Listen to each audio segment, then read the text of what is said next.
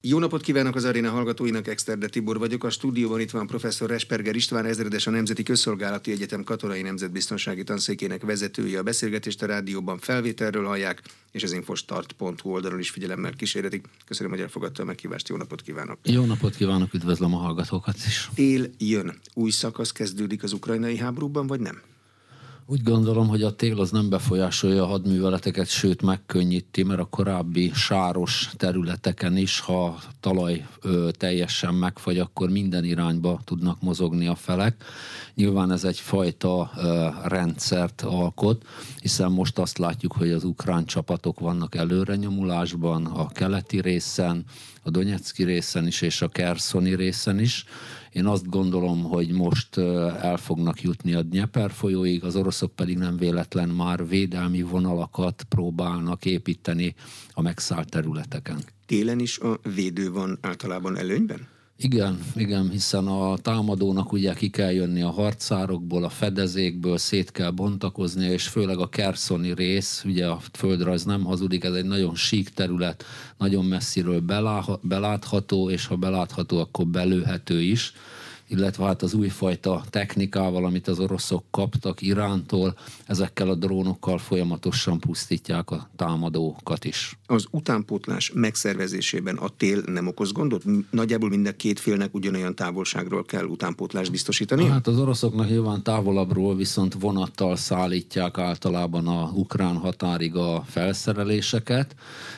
Ez ugye elég nagy távolságokat jelent, és óriási mennyiségeket kell szállítani. Ukrán részről most az okoz gondot, hogy az oroszok áttértek az infrastruktúra pusztítására, tehát hogyha nincs áram az adott régióban, akkor csak dízelvonatokkal lehet, illetve most már ők is támadnak hidakat és pályaudvarokat is, ahol pusztítják az ellenségnek a felszerelését. Az infrastruktúra támadás orosz részről ez egy stratégiaváltás? Igen, tehát ha normál háborúra készültek volna, akkor ezzel kellett volna kezdeni kiemelni azokat a ellátó központokat, amivel az ukránok működtetni tudják a vezetési, a híradó rendszerüket, az informatikai rendszerüket, az internetet. Tehát ha normál háború lett volna, akkor ezekkel kezdődik, illetve a nagyobb közlekedési csomópontoknak a rombolása, hogy a védő ne tudjon közelébe menni a támadónak. Viszont ugye mivel megszállásra készültek egy Kazasztán-szerű lerohanásra és egy hét alatt hatalomváltásra, nem így kezdték a műveleteket. Azt, hogy elpusztítják az infrastruktúrát, ez megtörheti az ukránok ellenállását? A korábbi mérések, meg friss mérések is azt bizonyítják, vagy azt látszanak bizonyítani, hogy a hosszú háború összekovácsolta az ukránokat. Igen, tehát az első három-négy napban állt úgy Ukrajna, hogy felteszi a kezét, és nem áll ellen, hogy minél kevesebb áldozattal, anyagi veszteséggel megúszza ezt a háborút. A negyedik naptól kezdődően és a nyugati támogatások miatt beleálltak a történetbe felvették a harcot, morálisan jobb állapotban vannak, sokkal jobban, mint az oroszok, hiszen ők most támadásban vannak, veszik vissza a területeket a hátország megtörésével az oroszok azt, jelent, azt akarják, hogy Ukrajna feladja?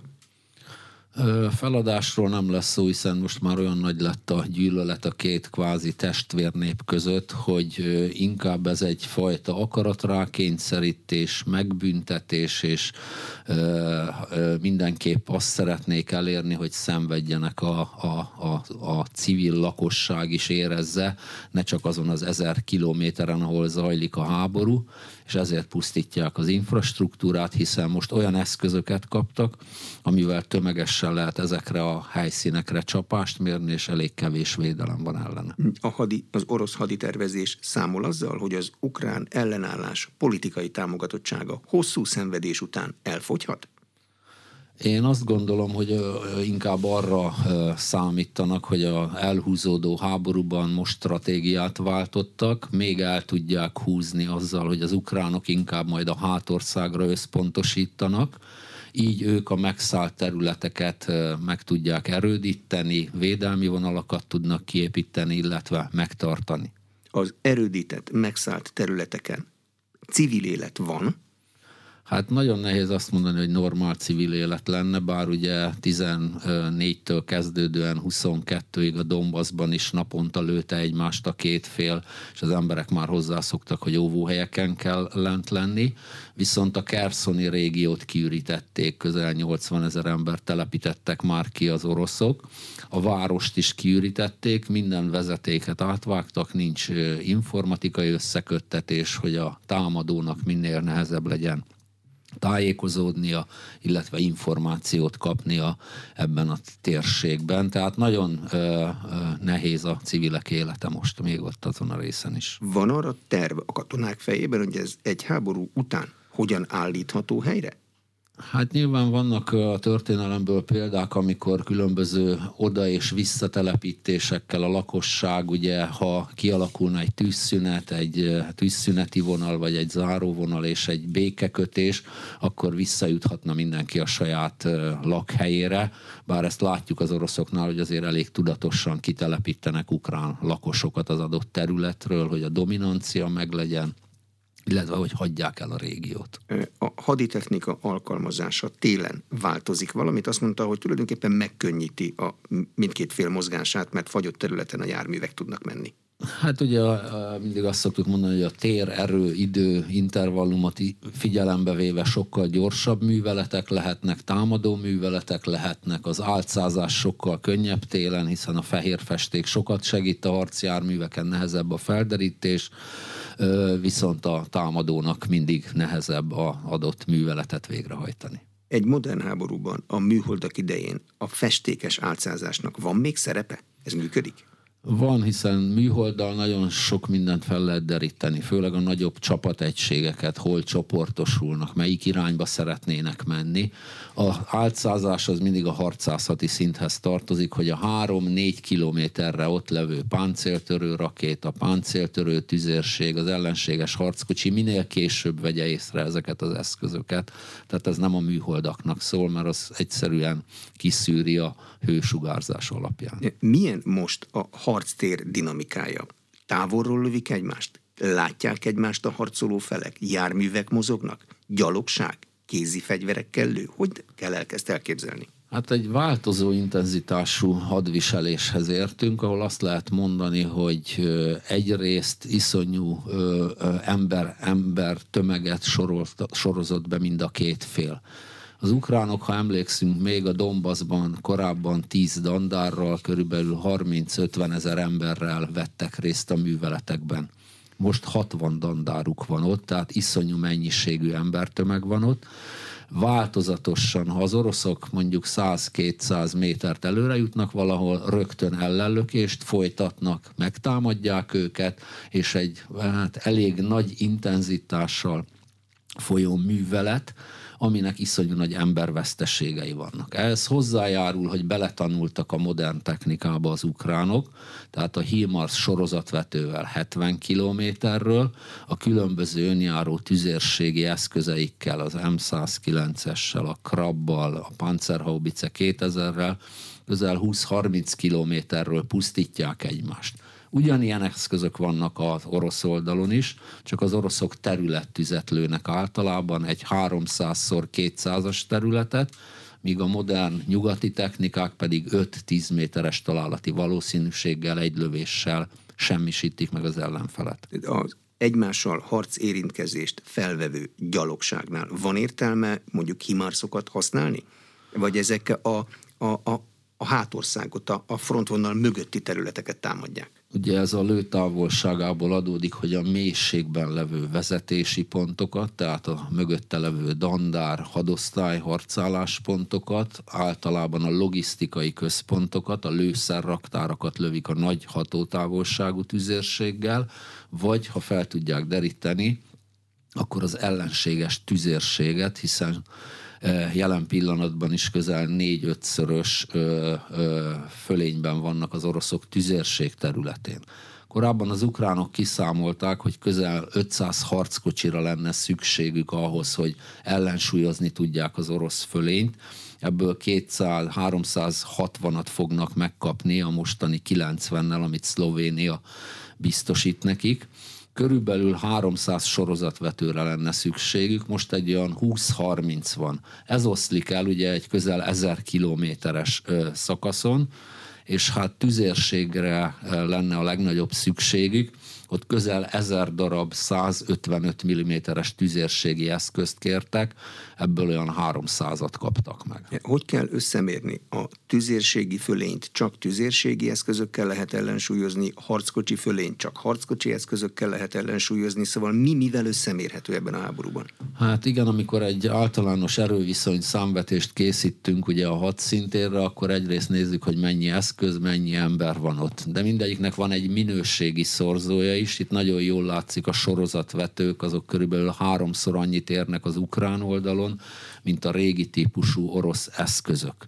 Viszont ugye minden összefügg mindennel, a nagy harckocsi fölényét az oroszoknak a rengeteg páncéltörő rakétával tudták ellensúlyozni az ukránok, hiszen közel 30 ezer páncéltörő rakétát kaptak nyugattól, a Javelint, ami két és fél kilométerig, az Enlót, ami szintén 800 méterig hatásos, ezekkel tudták ezt a harckocsi fölényt ellensúlyozni. A gyalogságnak, a lövészkatonának mekkora a szorzója egy ilyen háborúban? Hát sajnos ugye azt szokták mondani, a második világháborúban általában egy hadnagy, aki szakaszparancsnok volt, és a ö, harcárokban volt, annak általában egy támadásnál fél óra, egy óra túlélési esélye volt, egy hátrébb levő parancsnoknak két-három órája katonának sajnos, mivel ki van téve az ellenség tüzérségi tüzének, a repülő, a helikopter csapásoknak, és mondjuk még egy harckocsi rohamot is túl kell élni. Itt nagyon olcsó ez a lehetőség, tehát pillanatok alatt nagyon nagy mennyiségű halott van mind a két oldalon. Ezeket már megerősített videókon is látjuk, hogy rengetenetes nagyságú temetők vannak mind a két oldalon. Vannak-e valamennyire hitelt érdemlő számok arról, hogy a feleknek mekkora az embervesztesége eddig?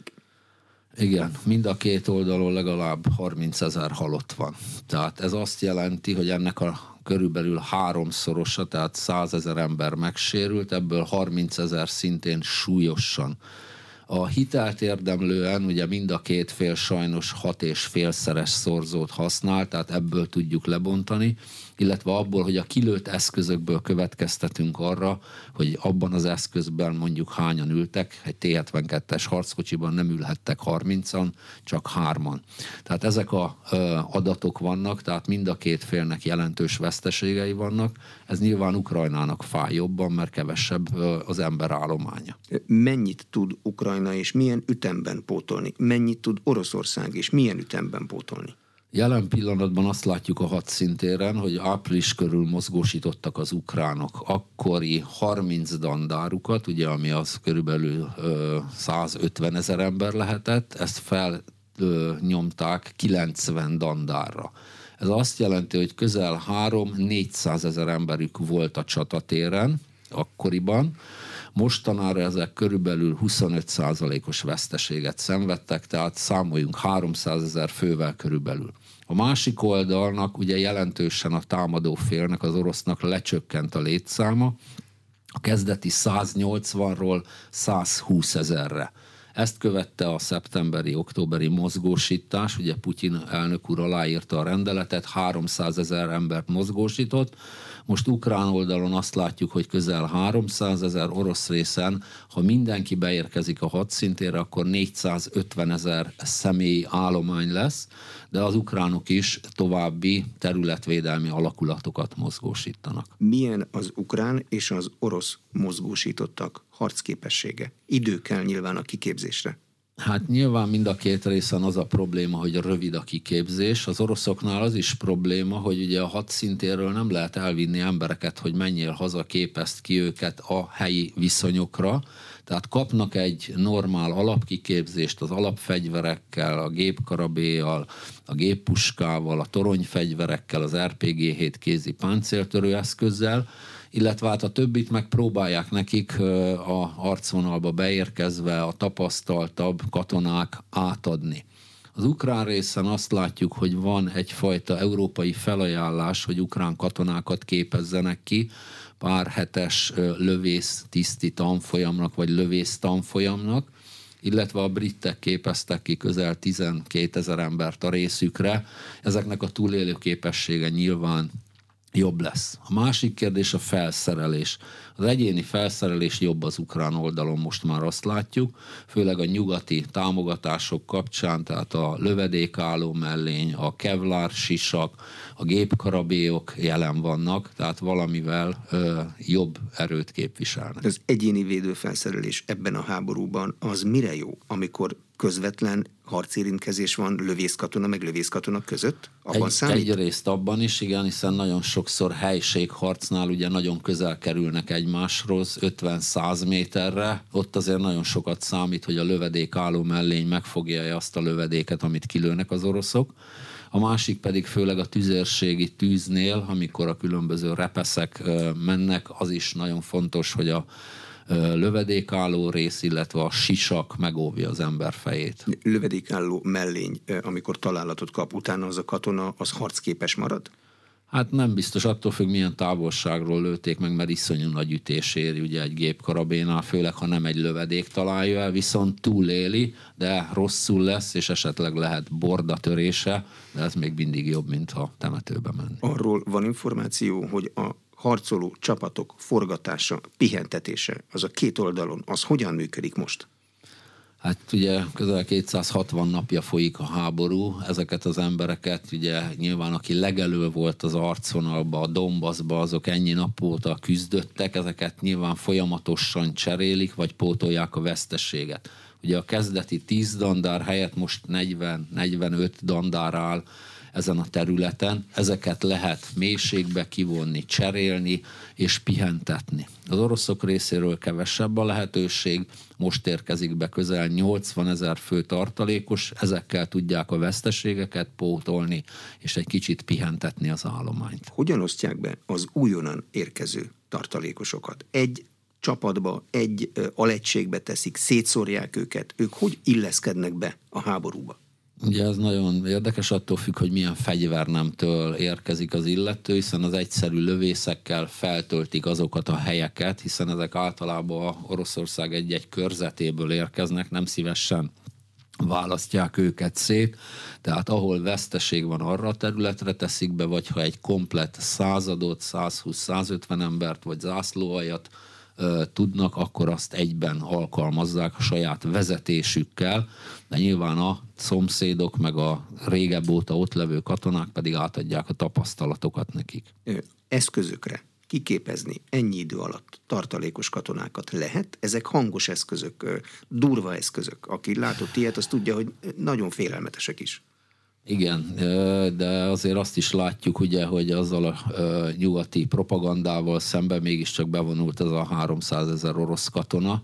Egyrészt a hazafias jelszónak, másrészt pedig a törvény erejével fogva tudja, hogy hány évet kockáztat, ha ebből ebben nem vesz részt.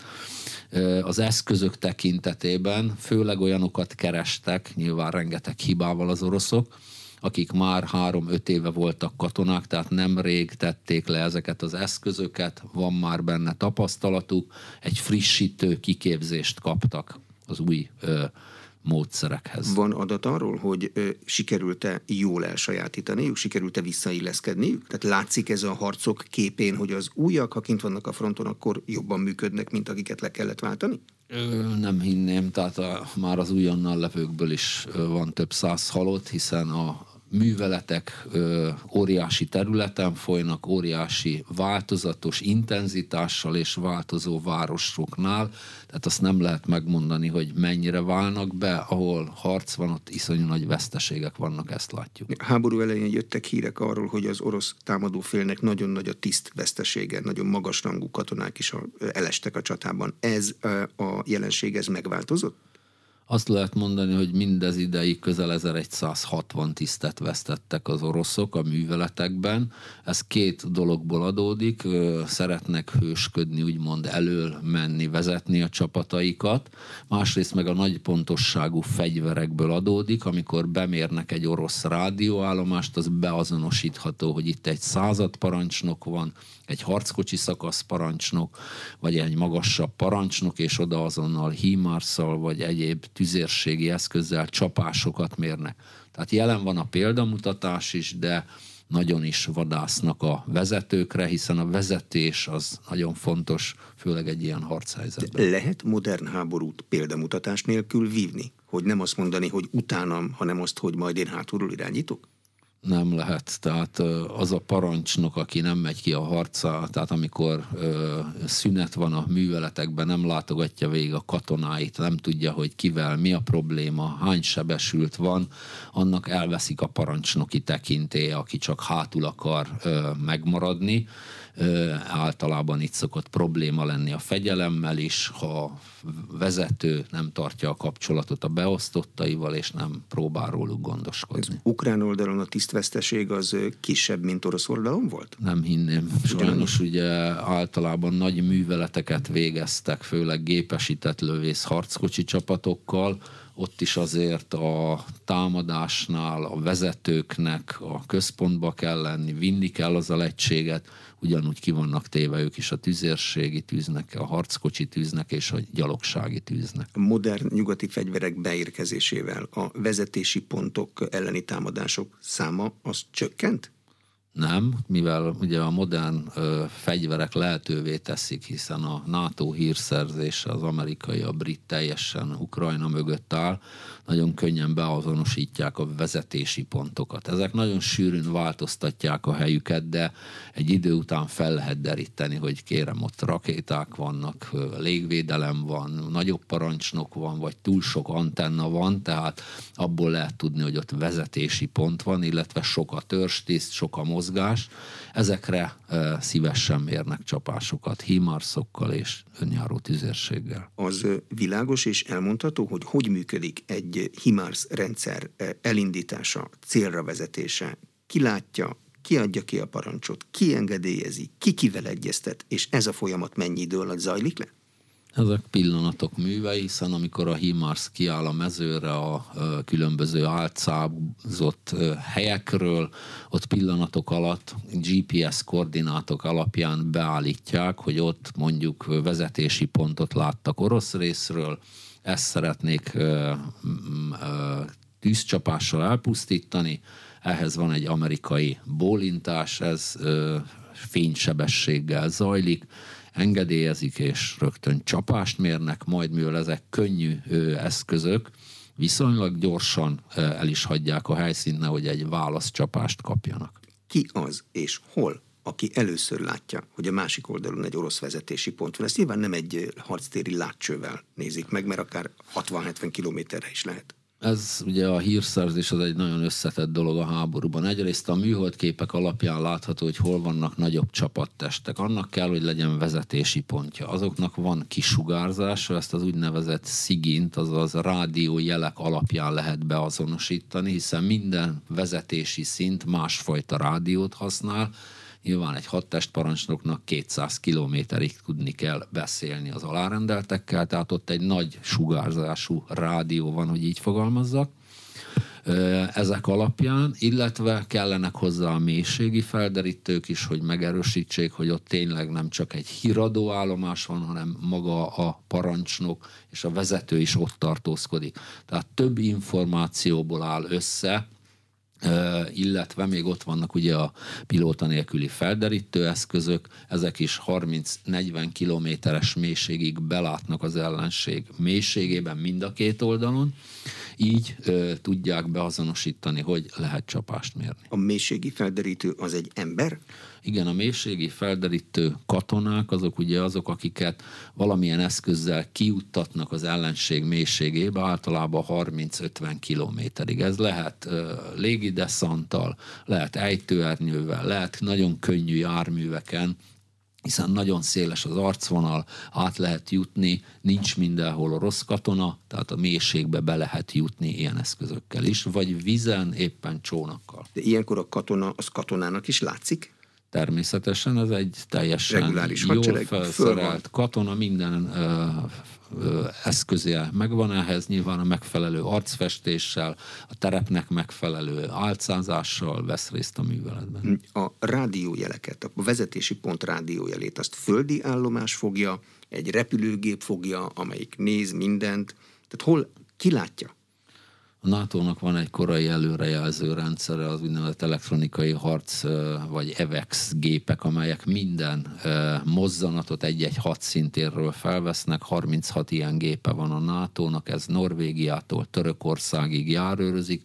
Most kicsit előbbre kerültek, és onnan az egész hadszinteret figyelik, tehát az ukrán hadszintér összes rezdülését látják, az összes kisugárzását, és ezeket adják át az ukrán félnek. Ezek a repülőgépek, ezek ukrán területre nem mehetnek, orosz területre nem mehetnek, nem, csak nem, a NATO nem. területek a NATO fölött. területén járőröznek. És igen. ott ilyen harangszerűen egyszerűen belát a területre? Így igen. kell elképzelni? Igen, igen, ez egy közel 200 kilométeres felderítő, illetve 200-500 kilométeres felderítő képességgel rendelkezik, tehát belát a hadszintérig, illetve a Fekete-tengeren is, járőröznek, délről is belátnak erre a területre. Orosz eszköz ugyanerre a célra van?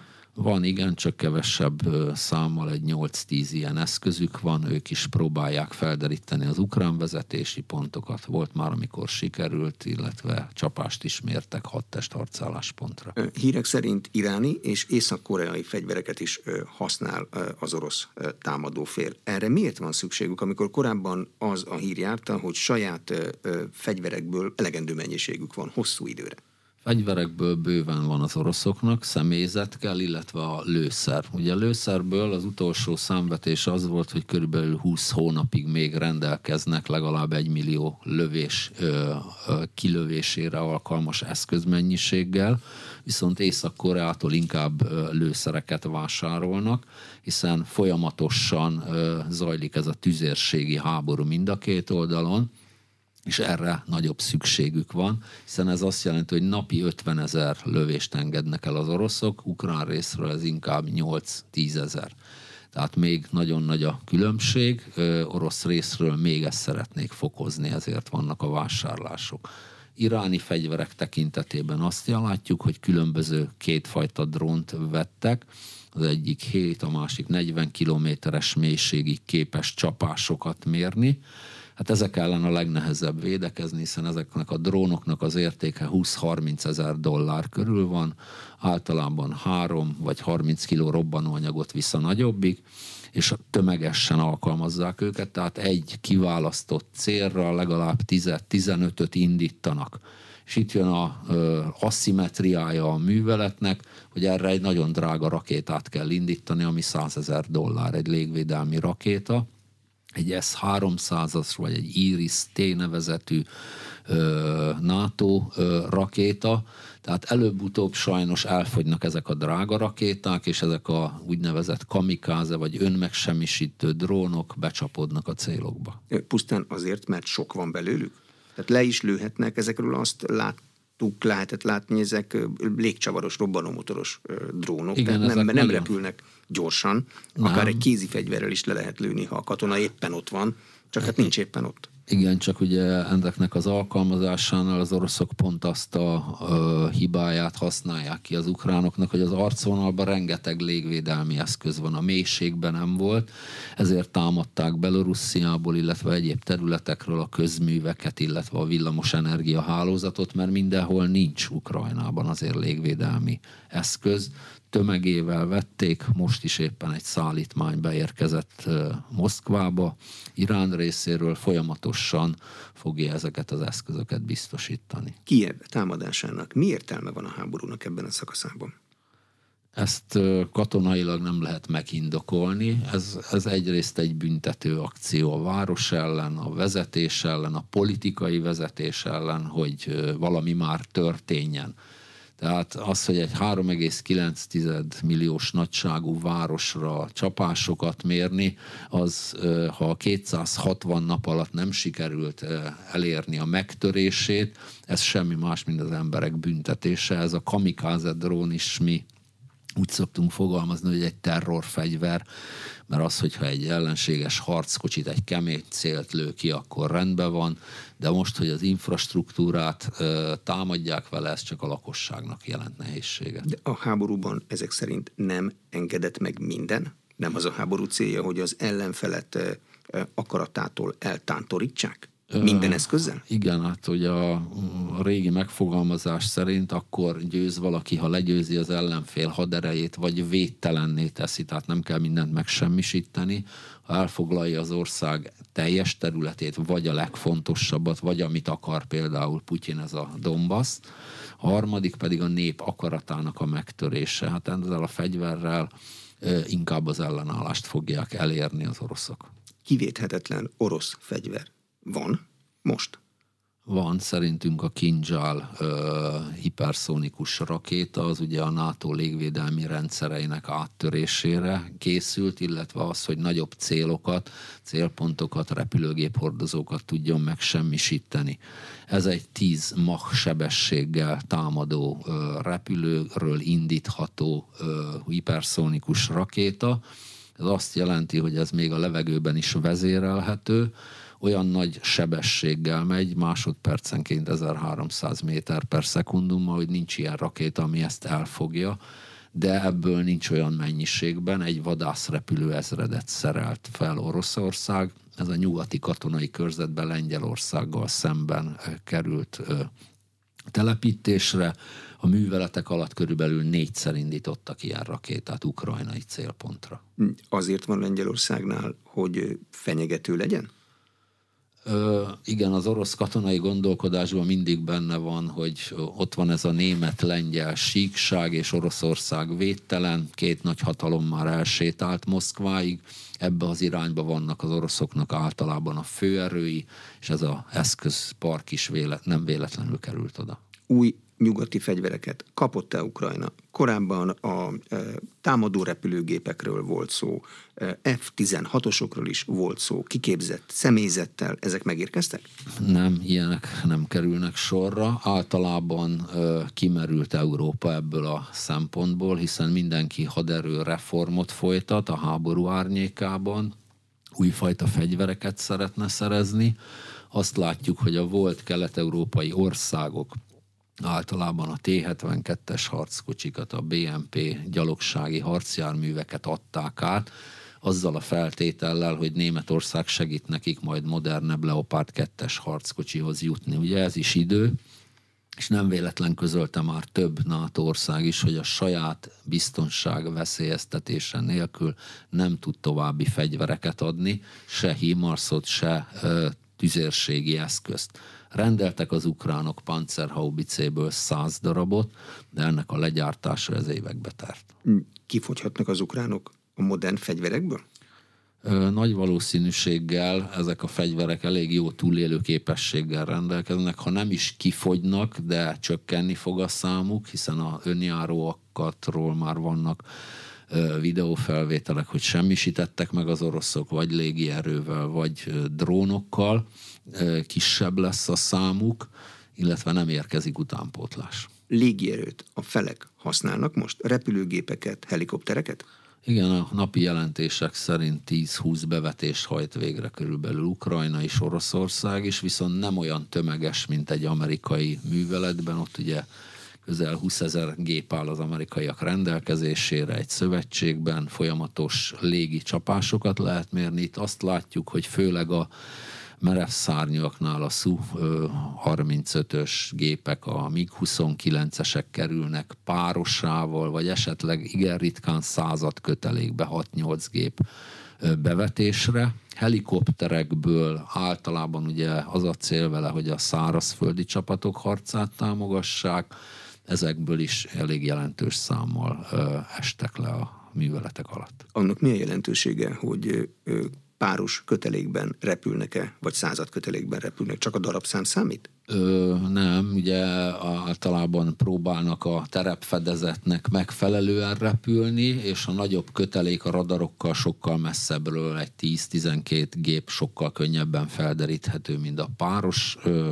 gépek, ö, és emiatt alkalmazzák inkább, meg mivel nem áll tömegesvel rendelkezésre. De ezek terepfedezetben repülve az azt jelenti, hogy alacsonyan repülnek. Igen, próbálnak alacsonyan, aztán ugye fel kell menniük, hogy a különböző rakétát, bombát célba juttassák. Ez alkalmas eszköz az ukrajnai háborúban? Főleg a déli részen, a Kersonin, illetve a Melitopul, a sík részeken, a Krimfélsziget fölötti területeken, a Donbassban már sokkal magasabban kell repülniük, ami a radaroknak, a légvédelmi rakétáknak könnyebb lehetőség lelőniük. Az internetes infrastruktúrát, tehát az, hogy legyen net, azt most kiműködteti Ukrajnában. A háború elején lehetett hallani arról, hogy Elon Musk egy rakás eszközt bocsátott Ukrajna rendelkezésére. Ez működik mind a mai napig? Hát erről vannak megosztó információk, hogy Elon Musk ezt vissza szerette volna vonni, 133-at lekapcsolt, jelen pillanatban még működik a rendszer, mert más rendszere nincs Ukrajnának, az adótornyokat, illetve ezeket a távközlési központokat az oroszok megsemmisítették. Illetve ami még érdekesség, hogy egyik hacker a Donetszki köztársaságnak a védelmi Delta nevezetű számítógépes rendszerébe hatolt be az ukránoknak. Ez elég nagy problémát okoz, mert ott minden GPS koordináta rendelkezésre áll, hogy hol vannak az alakulatok, úgyhogy az elmúlt két napban az ukrán haderő is költözött valószínűleg. Az, hogyha a nyilvános internet megáll, az azt jelenti, hogy a hadicélra használt kommunikáció is megáll, vagy arra van egy saját rendszer? Hát ugye ez a Starlinket biztosította Elon Musk, ezzel tudnak egyedül működni az ukránok, de ugye most a nagy áramhiány miatt, az üzemanyag hiány miatt agregátorokat kaptak Európai Uniótól, ezekkel próbálnak mindent működtetni, hát meglátjuk meddig. A csapatok is a, az Elon Musk féle rendszeren keresztül kommunikálnak? Igen, tehát a modern precíziós eszközök azokon keresztül. Ha azt kilövik, akkor a parancsnok és az alakulat között nincs információáramlás? Hát vannak a régi típusú rádiók nyilván a harckocsikban, harcjárművekben, vezetési pontokon, ezek a régi orosz technikára alapozódnak. Mm. Hogyan osztik meg a feladat az amerikai, az, a NATO, az európai hírszerzés, meg az ukrán hírszerzés között? Ki mit csinál erről? Van-e valami információ? Az egyik ott van a terepen, de valószínűleg a másik is ott van a terepen. Hát igen, most már Amerika is megerősítette, hogy amerikai katonák is jelen vannak, mind a kiképzésben és egyéb területeken, és ugye ilyenkor a egyéb terület az a szürke terület, tehát nyilván segítik a különböző vezetési pontokon, ott kell, hogy legyenek, hiszen ők döntenek bizonyos dolgokban, ők támogatják ezt a műveletet. A ukrán hírszerzés ugye nagyon nagy képességekkel rendelkezik, hiszen Ukrajna teljes területén vannak emberei, kapnak tőlük információkat, ezeket feldolgozzák. Az amerikai műholdas képek, illetve az a 24 órás helyzet és a szigint felderítés adatait, azt ők gyűjtik be. A németek például a nato belül nagyon jók a lehallgatásokban, ők ezekkel segítik az ukrán felet, hogy hol milyen harcálláspont van, onnan mit sugároztak, és például a bucsai vérengzésnél is azokat az adatokat ők segítették felderíteni. Tehát egy, van egyfajta ilyen együttműködés, illetve ezen túl ugye a NATO, amiben még nagyon nagy segítséget nyújt a nagyon súlyos sérült katonák kimenekítése, és NATO kórházakba történő eljuttatása egész Észtországtól egészen le Németországig, ebben is részt vesz a NATO. Az amerikai katona, amikor ott van Ukrajnában a terepen, akkor ő mit képvisel? Az országát képviseli? Szóval eljuthatnak-e oda az elemzők, hogy akkor tulajdonképpen Oroszország meg Amerika áll háborúban? Hát ugye a háttérben ezt tudjuk, hogy egy hibrid háborúban állnak egymással gazdasági, informatikai, információs műveletekben, itt, mint segítők, tanácsadók vesznek részt. Ugye a zsoldos fogalma az teljesen más, az, az a személy, aki egyik állampolgárságot sem hordja a műveleti területen, illetve ezt pénzért csinálja. Tehát ez mindenképp tanácsadó szerep, de ez már eléggé felveti a beavatkozást. Az atomfegyverrel való fenyegetés, ez fenyegetés, vagy ebben a háborúban katonailag is célszerű eszköz lehet, akármilyen rosszul is hangzik ez? Én azt gondolom, hogy mivel erről a, a amerikai és az orosz vezérkarfőnök, honvédelmi miniszterek egyeztettek már, ez, ez, ez egy megszokott metódussá vált, hogy Oroszország előhúzza, hogy ha nem csillapodik a NATO támogatása, akkor esetleg atomfegyvert is alkalmazhat. Ugye közel 12.705 darab atomfegyver van a világon, ebből 5900 orosz kézben van, és ebből 2200 taktikai atomfegyver. Ugye ezeket valamikor a támadó műveletekre találták ki, hogy egy-egy front szakaszon két-három helyen ezt bevetették, ezen átmentek a harckocsik, tovább támadtak, ez inkább kisebb területre vonatkozó fegyver.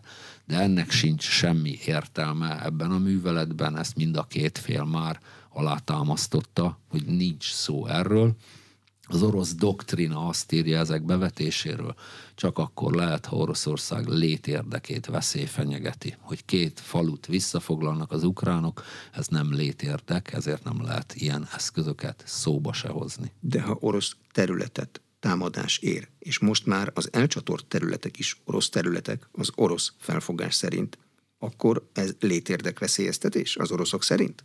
Nem, nem, ez nem létérdek, ez egy befagyott konfliktusra létrehozott terület, lehet Oroszországnak nevezni, de az orosz magterületre vonatkozik a létérdek. Az elcsatort területek megtartásához mekkora erő kell, és milyen erő kell? Katonai erő kell? Rendőri erő kell? Milyen? Általában azt mondják, hogy egy megszállt területen, békében 50 emberenként kellene egy fő biztonsági embert biztosítani, a 250 emberenként háborúban 50 fő lakosra mivel a legelején elmondta Putyin, hogy nincs megszállás ezen a területen, nem is hoztak annyi rendfenntartó és egyéb embert, hiszen a Donetskben, Luhanskban van saját haderő, a megszállt területeken pedig ugye harcolnak a katonák, a mögöttes területeken van gond, ezt nem tudják biztosítani az oroszok, így például Melitopul körül rengeteg partizán akciót is folytatnak az ukránok. Tudni-e arról valamit, hogy a felek meddig terveznek háborúzni. A nyilvános nyilatkozatok szerint eh, az ukránok azt mondják, hogy ameddig Oroszország ki nem takarodik a területükről, és kártérítést nem fizet, és el nem ítélik a háborús bűnösöket, Oroszország pedig azt mondja, hogy ami a miénk, az a miénk. Ezek távol eső álláspontok. Igen, csak ugye azért egy háborúban mindig folynak a külügyminisztérium részéről, a honvédelmi, a diplomácia, a katonadiplomácia részéről puhatolózások, ki meddig mehet el, ki mit szeretne. Ugye a háború századik napja körül szólalt, szólalt meg Kissinger úr, ő mondta, hogy területet kell adni az ukránoknak a békért. Én úgy látom, hogy a Donbass az nem egy létérdek az ukránoknak. Nyilván politikailag óriási blamás, ha elviszi Oroszország, illetve a Krímhez nem tudnak hozzáférni. Tehát ezekkel úgymond kvázi, ha a teljes területet elfoglalja az orosz haderő, akkor boldog lehet Putyin. A másik ugye a Krim vizellátása is egy stratégiai kérdés, hiszen ezt a csatornát korábban az ukránok bebetonozták. Ukrán részről meg nyilván, amikor a tárgyalóasztalhoz ülnek, akkor mindenki a legnagyobbat mondja, hogy menjenek ki Ukrajna területéről. Erre, mivel elég jelentős haderő csoportosult oda, és további megerősítéseket kap, bár nagyon sikeres volt a Harkovi és a Kerszoni offenzíva, ezekből még legalább 50-60 ilyenre lenne szükség. Tehát ez eléggé nagy vágyálom az orosz kivonulás. Van-e képessége bármelyik félnek arra, hogy a csatamezőn olyan eredményt érjen el, ami a másik felet az akarata teljes feladására kényszeríti. Jelenleg nincs ilyen erő, az egy felörlő háború lesz, hasonló lesz, mint a régen a Dombaszi tűzszüneti vonalnál, folyamatos tüzérségi csapások, a mélységben robbantások, emberrablások. Tehát én azt gondolom, hogy egy ilyen Észak-Dél-Korea vagy palesztin-izraeli helyzetet hozott létre ez a háború.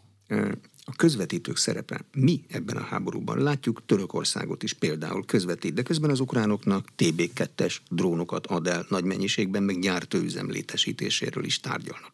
Mik a törökök ebben a helyzetben?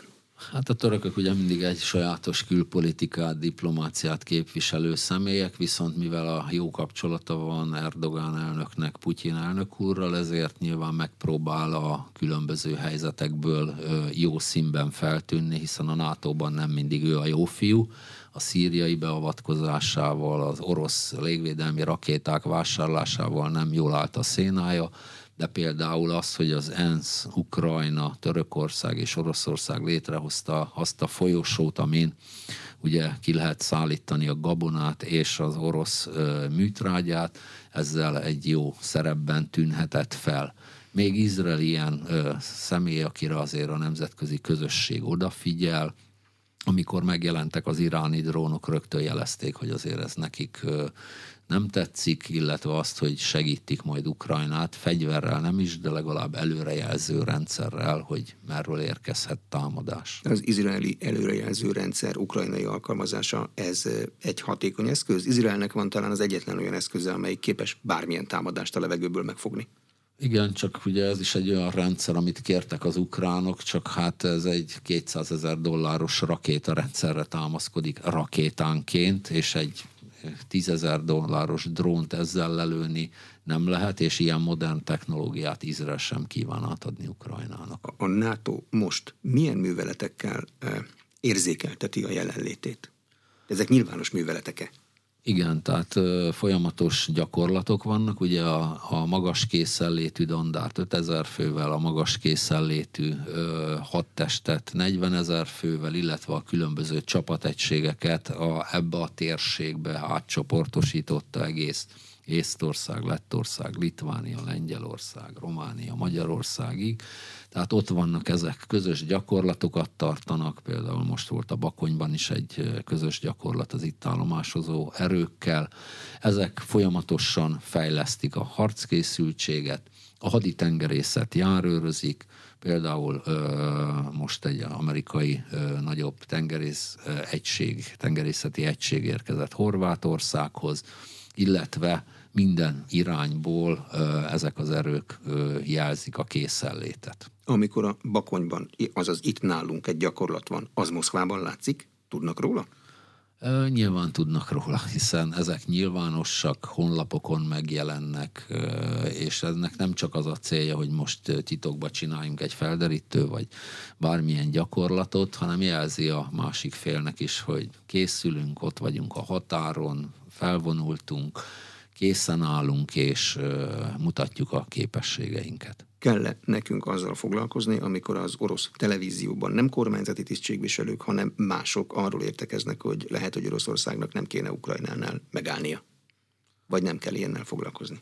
Én azt gondolom, hogy ez a kijelentés ez igaz lehetett a hidegháborúban, amikor hat front állt az oroszok rendelkezésére a Varsói szerződéssel együtt, akkor egy Lengyelországból kiinduló támadással a NATO-nak lehetett problémát okozni.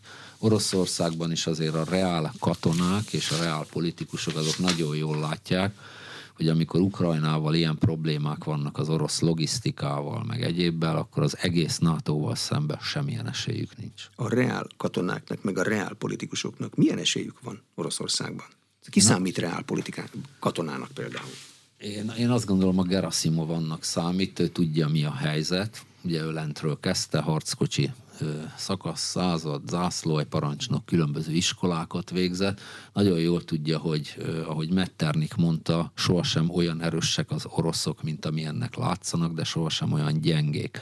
Tehát vannak erősségeik, a nagy mennyiségű technika, a nagy mennyiségű ember, a gyengesége meg pont a logisztika, az ellátás képessége, és ugye ne felejtsük el, hogy itt van az internet világa, a 155. tengerészgyalogos egysége az oroszoknak nyílt levelet írt, hogy rosszak a parancsnokaik, tehát nyitva van a világ, nem lehet mindent már úgy megtenni, mint a sztálini időkben, hogy feláldozok zászlóajakat.